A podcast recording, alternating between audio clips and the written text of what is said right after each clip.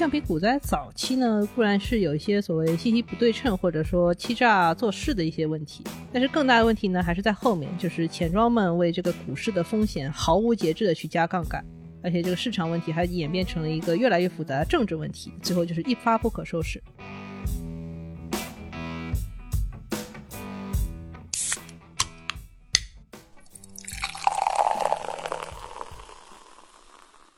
这里是商业就是这样。大家好，我是肖文杰。我是冰心。之前肖老师连着讲了两期他最钟爱的魔球话题啊，不知道大家感觉如何？反正他自己是真的爽到了，爽到了，爽到了！而且玄猫团队他也听到了那这两期节目，我们还加了个微信，就是让我再次感叹做播客真是太好了。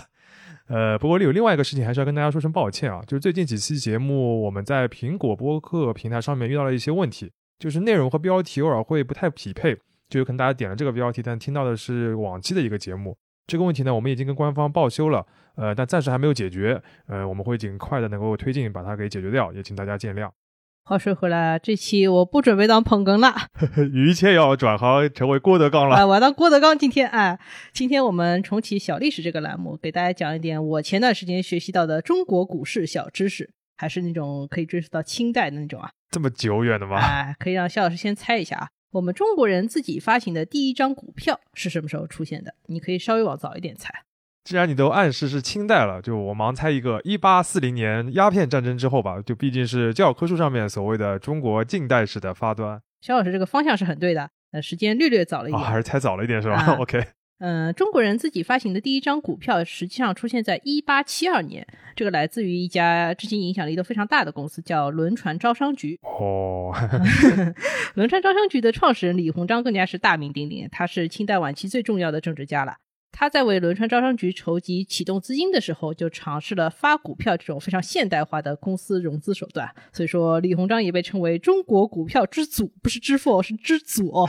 感觉像那个贴膜那个摊位里边给自己排那种名号，越来辈分要越高越好，对吧？对。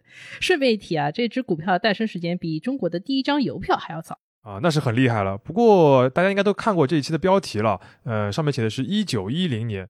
那这个一八七二年和一九一零年显然还是有一点距离的，而且好像也不是轮船招商局把大清搞亡的，对吧？哎，没错没错，凶手另有其人，搞得像柯南一样。哎，但是这是一个有点复杂的故事啊。在历史上，这场发生于一九一零年前后的大股灾有一个专门的词条，就叫橡皮股灾。它发源于一个国际股票市场上的一个真实的需求，当然还有一些投机炒作。这个风险呢，又在当时很不成熟的中国市场里面被进一步放大了。然后商场的压力呢，又传导到了官场上，所以在很短的时间内就造成了非常严重的后果。这个结果就是大清亡了吗？哎，这政权更迭这种事情啊，肯定有非常复杂的多重因素。但是橡皮股灾确实可以说是让清政府走向灭亡的导火索之一。所以从民国时期开始呢，就有人专门写文章分析和反思过这个故事。然后现代一些相关的学术论文就更多了。我看央视也专门拍过一个三集的纪录片。如果大家听完这期节目还想了解更多的话，非常推荐花点时间看一下，非常有意思。我们也应该也会列在 show notes 里边。对的，当然我们一直强调，我们是一个讨论商业事件和商业逻辑的节目，所以这些关于橡皮股灾的故事里面呢，我们对大清亡了这个部分呢不会展开太多，主要呢还是关注其中跟商业最直接相关的几个问题。最重要一个问题就是在一九一零年，中国人是怎么炒股的。岳老师啊，在讨论炒股之前，我还是有个很重要的问题不吐不快，就是你前面说的这个橡皮股灾里的橡皮，是我们理解的那种文具吗？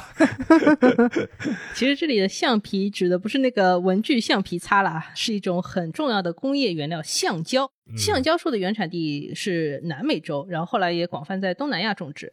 但是清代的时候，中国人对这个东西还是很陌生的，只知道有一些专门做橡胶种植和贸易的这种公司，然后呢就把他们叫做橡皮公司。所以这些公司用的都是橡皮图章吗？啊，好冷的烂梗。Sorry。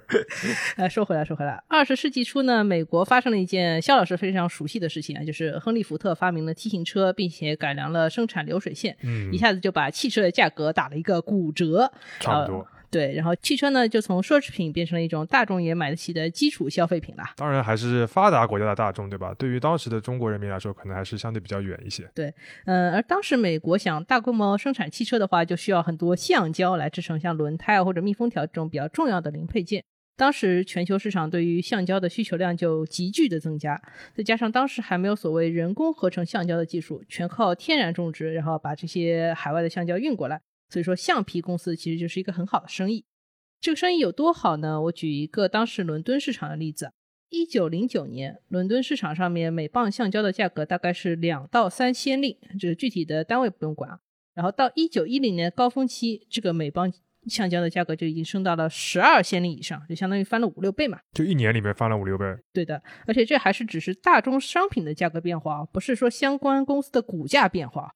那跟我们现在股票市场上的操作思路还是蛮像的。你看那个新能源一火，大家都去买电池的公司或者半导体公司，甚至是一些矿业公司的股票，对吧？因为他们是有一个明确的产业链和利益上面的联动关系的。嗯，没错。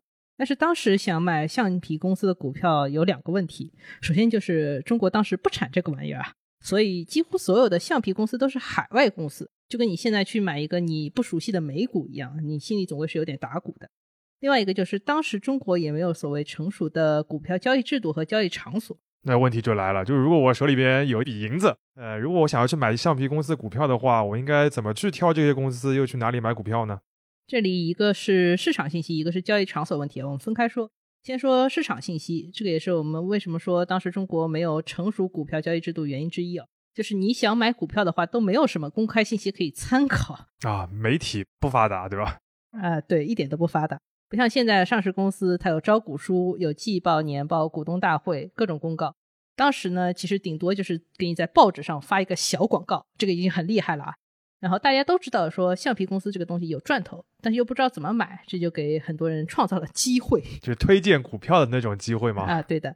当时上海有一家小的洋行叫麦边洋行，这个老板就叫麦边啊，他是一个英国人。这公司叫是叫洋行，实际上就是一个很小的贸易公司，这个生意一直没有什么起色。那边就想说，橡胶这么赚，要么我去搞一个公司卖卖股票，或许能够发财吧。所以他就在一九零八年呢，在河属东印度政府。这个就一听就是一些不知道哪里的政府啊，去注册了一家橡皮公司，叫兰格智拓殖公司，然后试图在上海市场上面去交易兰格智的股票。啊，我还是查了一下，这个河属东印度就是属于荷兰的东印度，就是现在的印尼群岛的那个地方，对吧？嗯，对的。现在也是一个很重要的橡胶的一个生产基地。嗯，其实，在一九零八年啊，上海除了兰格志这家公司以外，还出现了好几家可以用来交易股票的这种外国橡皮公司。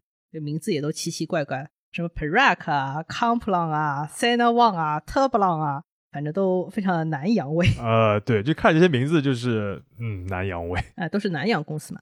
整体上呢，中国人对于这种完全没有见过的东西还是很谨慎的，更不要说是买股票了。所以这些橡皮公司的股票呢，交易量都很小。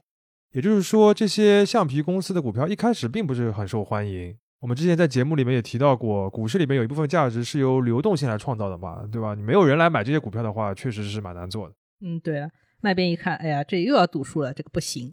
于是呢，他就有一部分天才般的才能就被激发出来了，就是打广告和搞氛围那种才能。当时呢，他有个想法，就是他去上海的当时的中英文报纸上面买了很多版面来发软文，来宣传橡胶产业的光辉前景。其中有一篇万字长文叫《今后之橡皮世界》，这个文章本身不重要，就是疯狂的画饼，什么万亿市场前景无量之类的，笑死了，感觉跟现在很多招股书啊，还有什么研报也很像的，都是画饼，对吧？只不过现在我们对于这些招股书都有明确的规定，你不能呃明确的有推荐，也不能做有偿的报道。从这点来看的话，外边有可能现在去搞个广告公司，呃，赚头会比贸易公司要好很多。当然，麦边除了打广告，他还有另一手非常厉害的手段，就是搞氛围。这个说起来就有点类似于庞氏骗局啊。具体操作是这个样子的：麦边呢，先自己去银行贷了一点款，然后宣布我要给兰格智公司开股东大会。然后股东大会上面一边忽悠股东们说啊，我们产地又有好消息啦，产量要上升啦。然后另一边呢，就是给这些股东分红。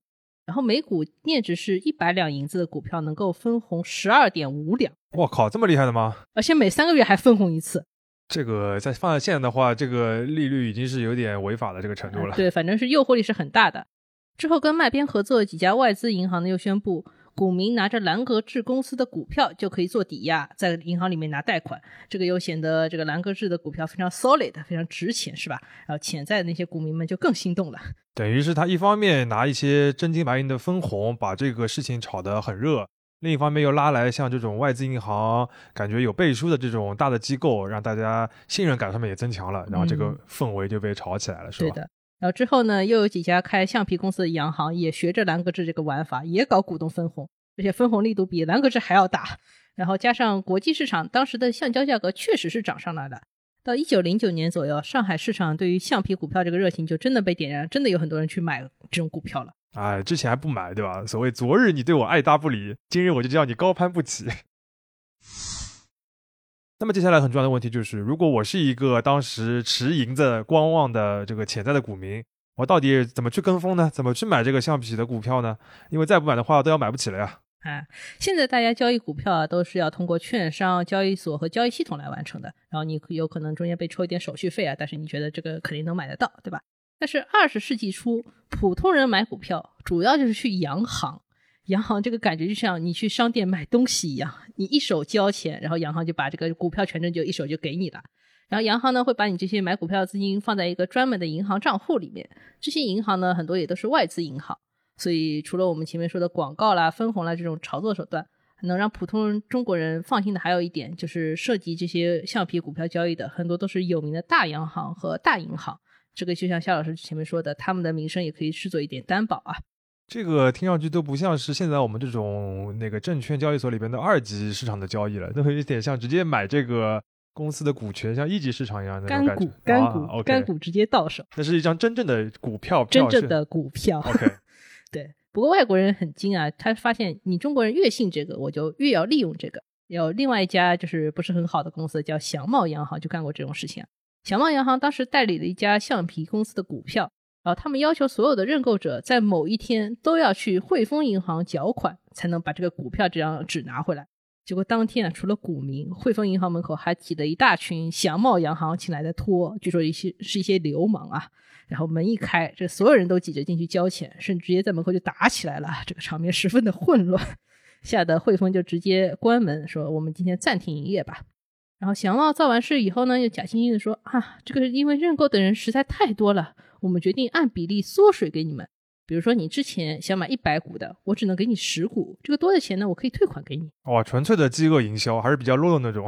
嗯，对的。现在这种新股好歹还抽抽签，对吧？看看中签率，基本就不用做梦了。但是按照这个操作来看的话，是妥妥的这个操作市场。哎，没错。但是当时的股民呢，确实是比较疯狂的，无论如何我都要买得到。所以到一九一零年的春天，整个上海市场上基本上就是啥都不聊了，只聊橡皮股票。当时呢，市场上已经出了一些简单介绍橡皮公司的这种小册子，其实就是荐股书，目录销售吗？啊，这些书呢，不仅本身价格就很贵，内容呢也没有什么东西，而且买之前你还要预约。OK，就是为了买这个目录都要花钱。对的。然后呢，为了买真正股票呢，你可以想象，就是普通的股民基本上就要把你的口袋都要掏空，而且你还要各种找门路托关系才有可能买得到嘛。已经到了这种氛围了吗？对的。然后一旦买到了股票，这个情况就很不一样了。这一方面很很容易理解，就是有人会直接从这些股东手里面再抬高价格去买嘛。另外一方面就是我们前面已经说到了，就是跟这些橡皮公司合作的银行呢，有些是直接接受你拿这个股票去抵押去贷款的。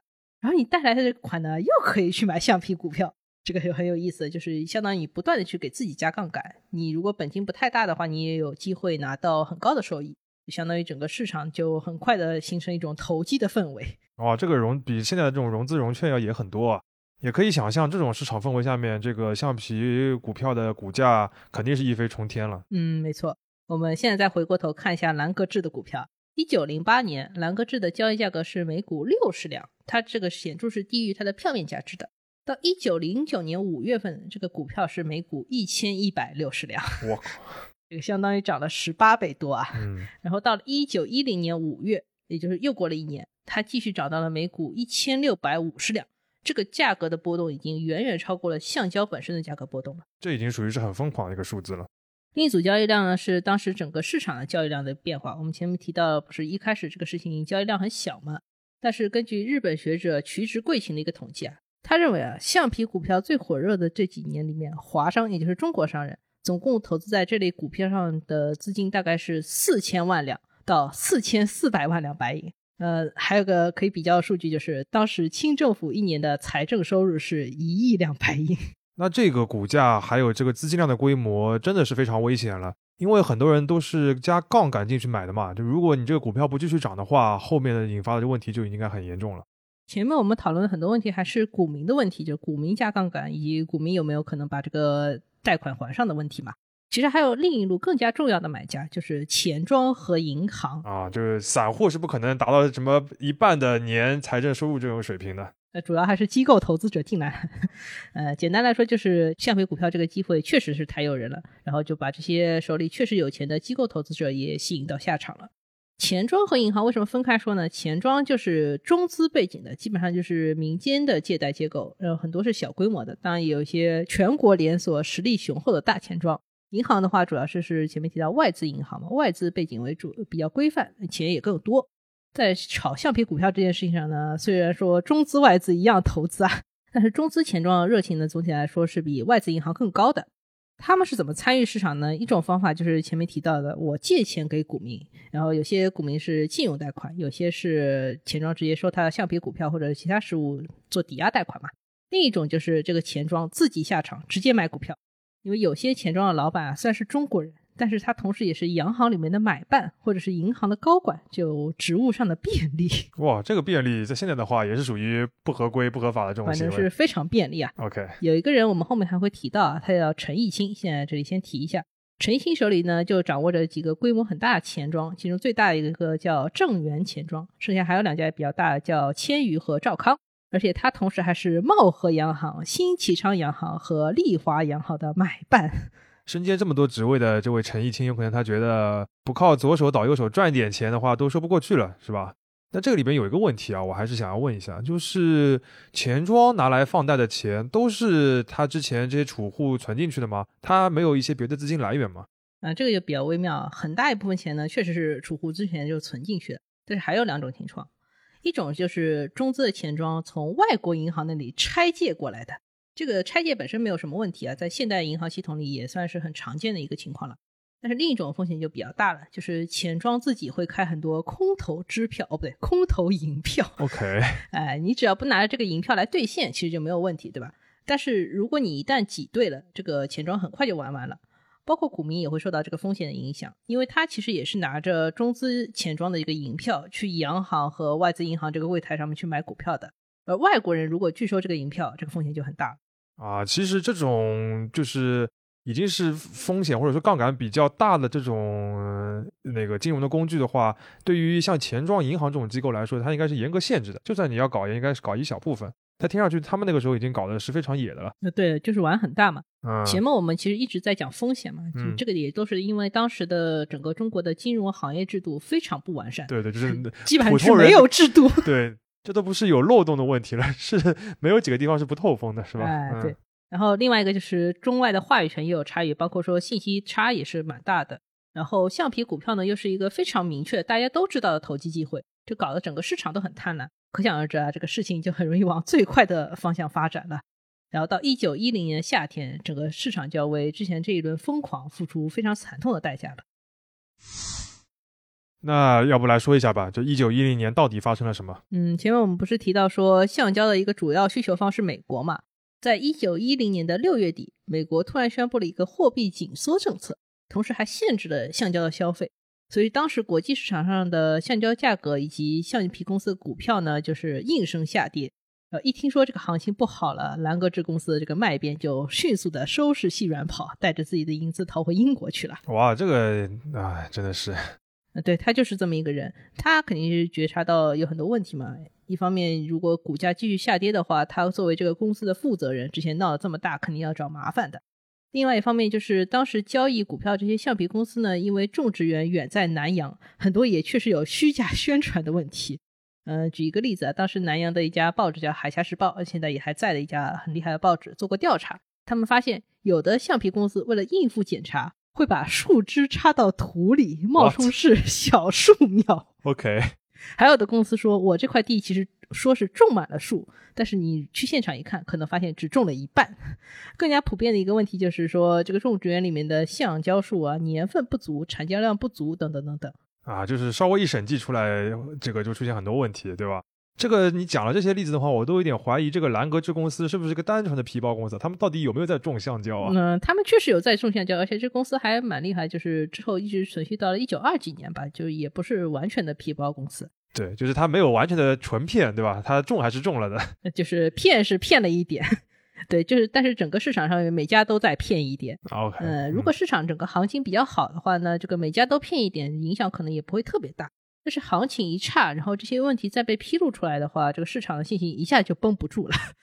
当时股民的信心可能还稍稍好一点，毕竟现在还是有人会觉得说下跌只是为了继续上涨做准备。不，好吧，啊，呃，但是机构投资者一看，这个头牌公司的老大都跑路了，这还怎么玩？这个里面最着急的人之一呢，就是我们前面提到那位中外通吃的金融家陈毅清。陈毅清当时的正源钱庄，首先自己买了大概三百万两到四百万两的橡皮股票，这个账面就有非常明确的直接损失了。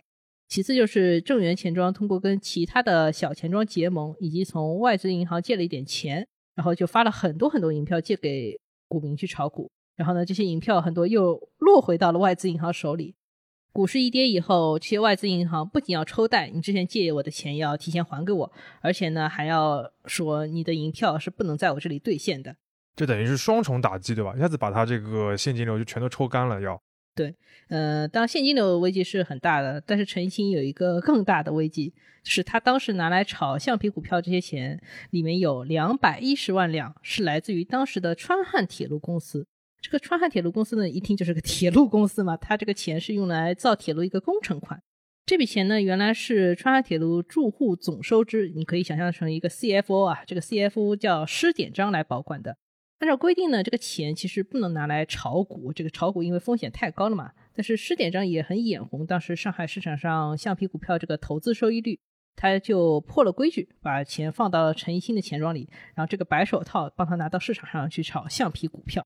后来施典章自己胆子也大，他就再挪用了另外七十万辆工程款，自己买了兰格志的股票。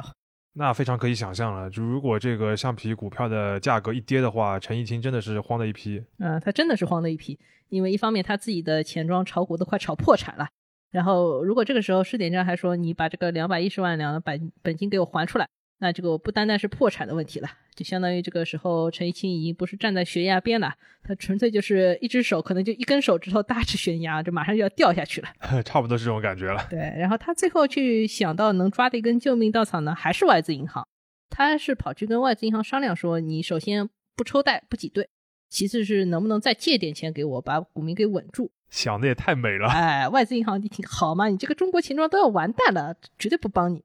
于是，像汇丰啊，像麦加利银行这样的大行，马上就宣布停止对部分上海钱庄的借款，然后把此前的贷款全力追回。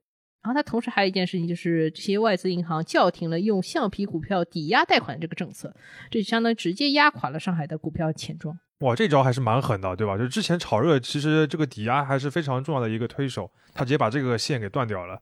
而且对于这个陈一清来说的话，原本是想让人家拉自己一把，结果人家一脚把你踹了下去，哎，非常凶猛一脚啊！然后到一九一零年七月十五号，大家可以想一下，就是之前那个美国提出来这个政策是六月底，其实到七月十五号半个月的时间里面，陈一清的三家钱庄正源、千余和赵康三家钱庄都被橡皮股票拖累到直接破产倒闭了。然后之后还牵连了一批跟这三家有拆借关系的中小钱庄也倒闭了。陈一清呢，当时本来想跑路。结果被当时的上海道台叫蔡乃煌控制住了。蔡乃煌这个举动非常非常关键，因为当时的上海钱庄界已经出现了所谓的系统性风险嘛，橡皮股票的问题已经影响到了另外两家全国最大的钱庄，一家叫元丰润，一家叫易善元。这两家钱庄在上海的分号门口每天都挤满了人来取钱啊！而且最重要的是，这两家公司的账户里面还存了很多官银。比如说，当时上海海关的关税、政府的财税，蔡乃煌其实紧张的就是这些官银。相当于如果这个时候他再不出手救市的话，这个金融市场侧的风险很快就会传导到政府这个层面了。嗯，没错。反过来说啊，如果蔡乃煌当时能够保住元丰润和益善园这两家最大的钱庄，来稳住上海市场的话，这个就算是一个很厉害的功绩了嘛。所以说他走了一步险棋。呃，蔡乃煌本人出面去找九家当时上海市面上最大的外资银行，总共借到了三百五十万两银子，同时又抽了他自己能够调度的三百万两上海官银，就相当于六百多万两，一口气全部存到了这两家钱庄里面。然后到八月中旬，基本上就把上海市场当时的挤兑风潮给压下去了。等于是这个陈一清想要去外资银行做那边做的事情，这位道台他是靠自己的面子把这个事情给办办下来了。对吧？暂时是拿到了一笔救急的款子，对吧？对的，嗯嗯，但是到这一步，大家可以发现，就已经完全跟橡皮股票已经没有太大关系了，啊，已经是完全是一个金融危机了。对的，就是当时一些金融机构的钱只出不进，然后你会被挤兑致死的这个问题嘛。当然，我们前面也说了，就是他是暂时把这个风潮给压下去了，其实到两个月以后就压不住了啊，只坚持了两个月嘛，这六百万两银子。呃，其实是这样的，到一九一零年的十月，清政府呢要通过位于上海的江海关交出来一笔庚子赔款。这个庚子赔款，熟悉的名字。这庚子赔款数额也蛮大的，是一百九十万两。而江海关当时的钱呢，它是没有现银的，它的钱也全部存在远丰润和益善园这两家。钱庄里面，这两个钱庄这么这么要害的吗？啊，非常厉害，这两个钱庄。然后抽走这么大一笔呢，这个市场就肯定会继续恐慌嘛。所以说，蔡乃煌就打奏折，希望说清政府你能从自己能够拨一点 budget，从自己的银行里面抽两百万先付出去吧。先不要往我这边，这个是刚刚稍微的补的血的这个这个人的身体里面再抽血出去。哎，对的。嗯，这个奏折呢，因为是财政问题，然后走啊走，就走到了一个部门叫渎支部。夺之部觉的说蔡乃煌你这个人无理取闹啊，你打着说所谓市场恐慌的这个名义要挟朝廷，所以不仅驳回了他这个需求，还把蔡乃煌革职了。要求你必须在两个月内把这个庚子赔款给我付上 啊！这个夺支部的话，有点听上去就像现在管财政的这样一个口子，对吧？对的，嗯，呃，蔡乃煌就一怒之下，我不救市了，我先救自己吧。啊，OK。然后他就真的把这个一百九十万两从这两家钱庄里面抽走了。等于他前面还想着要救市，现在就是老子不管了，我不救了，哎。然后这个动作直接结果呢，就是远丰润在一九一零年十月就宣布倒闭了。这个就引发了更严重的第二波股灾，就是又有一堆钱庄倒闭了。这回呢，也不能靠上海道台自己来救市了。然后后来呢，市场上找到了就是能够拿来稳定市场三百万两，这个钱是两江总督出面去跟三家外国银行借来的，等于是要用更大的面子，然后还是去找外资银行来紧急的救火。对的，啊，当然有个问题啊，就是你刚才讲有两家很大的钱庄嘛，这个元丰润已经倒闭了。另一家叫易善元的还没有倒闭是吧？那他有点厉害了嘛？啊，别提啊，易善元当时没有倒闭呢，是因为他有一个大股东叫李金楚，李金楚当时也是交通银行的管理者。这个抽款这个窟窿呢，是靠着他从交通银行借了两百八十七万两，勉勉强强补上的。顺便一提啊，李金楚这个人最重要的身份其实跟这个交通银行和易善元都没有关系啊，他其实是我们节目。前面提到李鸿章的侄子，OK，好吧，哎，然后时间到了一九一一年，当时交通银行的主管部门叫邮传部，迎来了一个新任尚书，叫盛宣怀。盛宣怀这个人也非常有名啊。盛宣怀当时是新官上任三把火，他为了打击在交通银行系统里面袁世凯的势力，盛宣怀就说我要彻查交通银行的账目。眼看这个事情马上就要败露了，李金楚就决定说，我把这笔周转款抽回去吧。所以易善元到一九一一年的三月也就撑不下去了。因为远丰润和益善园，我们前面都提到，它是全国级的连锁钱庄，这个股灾就升级到了第三步，就直接引发了一个全国级的金融风暴。全国各大工商城市，比如说北京啊、汉口啊、广州啊，其实都陷入了一片恐慌之中。等于这个股灾从证券市场，然后传导到了上海的金融市场，然后进一步扩散到了全国的金融市场。没错。刚才岳老师都已经提到一九一一年了，这个时间线的话，我看大清差不多也快完了，是吧？呃，这部分还是要说回到之前川汉铁路公司被拿去炒股的这个工程款。呃，施典让这个人挪用工程款这件事情很快就败露了嘛，所以当时铁路公司的一部分股东就一边在那里弹劾公司，一边在那里追账。就他们很快就发现说，这个二百一十万两放在钱庄的部分，首先已经没了，一点都没了。其次就是施典章自己不是挪用了七十万两去炒兰格志股票嘛，然后现在这个股票价格缩水到了三十万两，这个两部分一加，等于公司当时损失了两百五十万两，嗯，就基本上没什么钱了。急需政府来救助嘛。因为受到橡皮股灾牵连的呢，还有另外一家重要的铁路公司叫粤汉铁路，而粤汉铁路和川汉铁路这两家公司呢，都属于前面提到邮传部的管辖范围。这个邮传，你要不要跟大家解释一下是哪两个字啊？呃，邮电的邮，传播的传。OK，就是反正他是当时管铁路的呃，他是管道路、邮政、海关，反正管的是蛮多的，是一个基础建设部。是一个非常重要的部门啊所以盛宣怀当时的权力是非常大的。然后他也是负责说要把这两家公司国有化来收购的。等于是他想的一个救急的办法，就是把他们给国有化了。嗯，但是他当时拿出来的解决方案呢，嗯怎么说呢？就是厚此薄彼。就是他对约翰的股东是比较好的，约翰的股东能够拿回他们当时买股票的大部分的本金，剩下部分呢可以转成无息国债，国债也还可以嘛。但是川汉的股东啊，不仅他们的股票基本上就变成了废纸，然后盛宣怀还说我要把你们这个公司账面上的资金全部都抽走。哇，这个前面那个国有化还是正常的，对吧？就是国资来买你的这个手上的股份，后面那个话就是直接把你给抹平了，这个真的是差别对待，标准的歧视了。嗯，这个里面有个背景啊，因为粤汉的股东呢，主要是一些很大的商人，他们跟官僚也走得很近，必须要保他们嘛。但是川汉铁路公司的股东很多都是普通的四川民众，他们没有权没有势，他们凑钱是真的很想建铁路啊。呃，这个一来呢，就矛盾就不可收拾了，最后就演变成了四川的保路运动，并且引发了后续的武昌起义，然后最后就引发了辛亥革命。那这些都是非常耳熟能详的重要的历史事件了。那我们这里就讲的比较简略一些啊，就不继续提了。有兴趣的朋友们还是可以真的去看一下相关的书、资料或者纪录片，这里面涉及到的这个斗争啊，或者是各类的线索，远远比我们前面讲的那个这个脉络要复杂很多了。说到这里的话，其实这个股灾的影响，我感觉我们已经差不多介绍完了。但我还有一个后续的问题想要问一下，就我们不是讨论的是橡皮股灾、橡皮股灾吗？我还是比较关心这些橡皮公司之后还有没有下文。呃，这是个很有意思的问题，很多人是不关注的。呃，因为其实大部分的橡皮公司呢没有倒闭，而是勉力维持着。哦，他们反而倒没有倒闭。哎、这点仔细想想，其实比较容易理解。如果你手里现在有一堆一文不值的橡皮公司的股票，你也很难把它卖出去。那你最好就是祈祷这个公司能够支棱起来，对吧？这个橡胶产量赶快上去，价格赶快回来，真的开始赚钱了，可能事情就好了。那这个其实就是所谓的从金融业重新回到实业的逻辑上面来了。嗯，没错，在这个过程里面呢，有些橡皮公司情况还可以，是靠自己的运营和股东支持就挺过来了。也有一些比较厉害的商人，比如说传奇的犹太裔加道里家族，他就通过将情况比较不好的一些公司做合并和重组，再注入资金，把这个生意给盘活了，而且大赚一笔。当时有人统计过，上海股市上面一共有四十家橡皮公司，而加道里家族参与了其中二十七家的重组和注资。这个关于加道里家族，我们之后会专门用一两期节目来给大家介绍一下。大家 mark 一下，岳老师给自己挖坑了啊。啊，这类话题我一直都感兴趣，可能没有那么快，但是大家还是可以期待一下。那我们到这里的话，就简单结个尾。呃，整个听下来的话，其实橡皮股灾的发展的速度是非常非常快的，核心的部分也就是一九零九年到一九一零年之间的事情。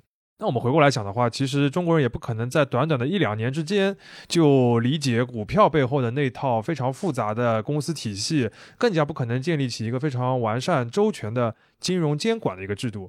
所以当时所谓的这个橡皮股票的投资，对于那些投资者来说，就是一个陌生概念的一个投机的机会，而这个投机呢，最后就演变成了一个整个市场的疯狂行为。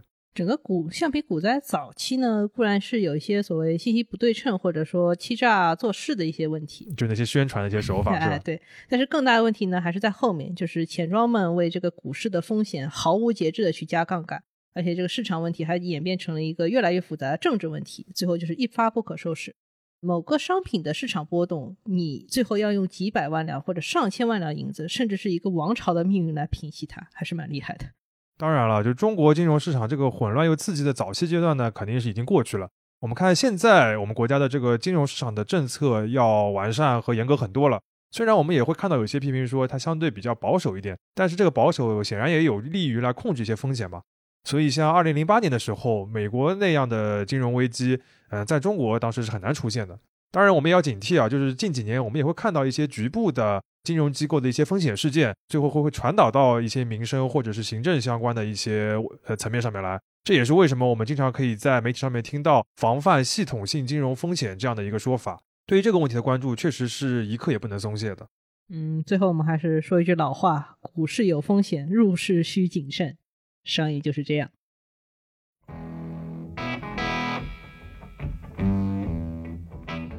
感谢收听这一期的《商业就是这样》。你可以在苹果播客、小宇宙、喜马拉雅、网易云音乐、QQ 音乐、荔枝等平台收听我们的节目。微信公众号“第一财经 e-magazine” 也会推送每期节目的内容。如果喜欢我们，欢迎你在苹果播客给我们五星好评，并期待你在各个平台与我们交流。尤其欢迎分享你感兴趣的话题。下期见。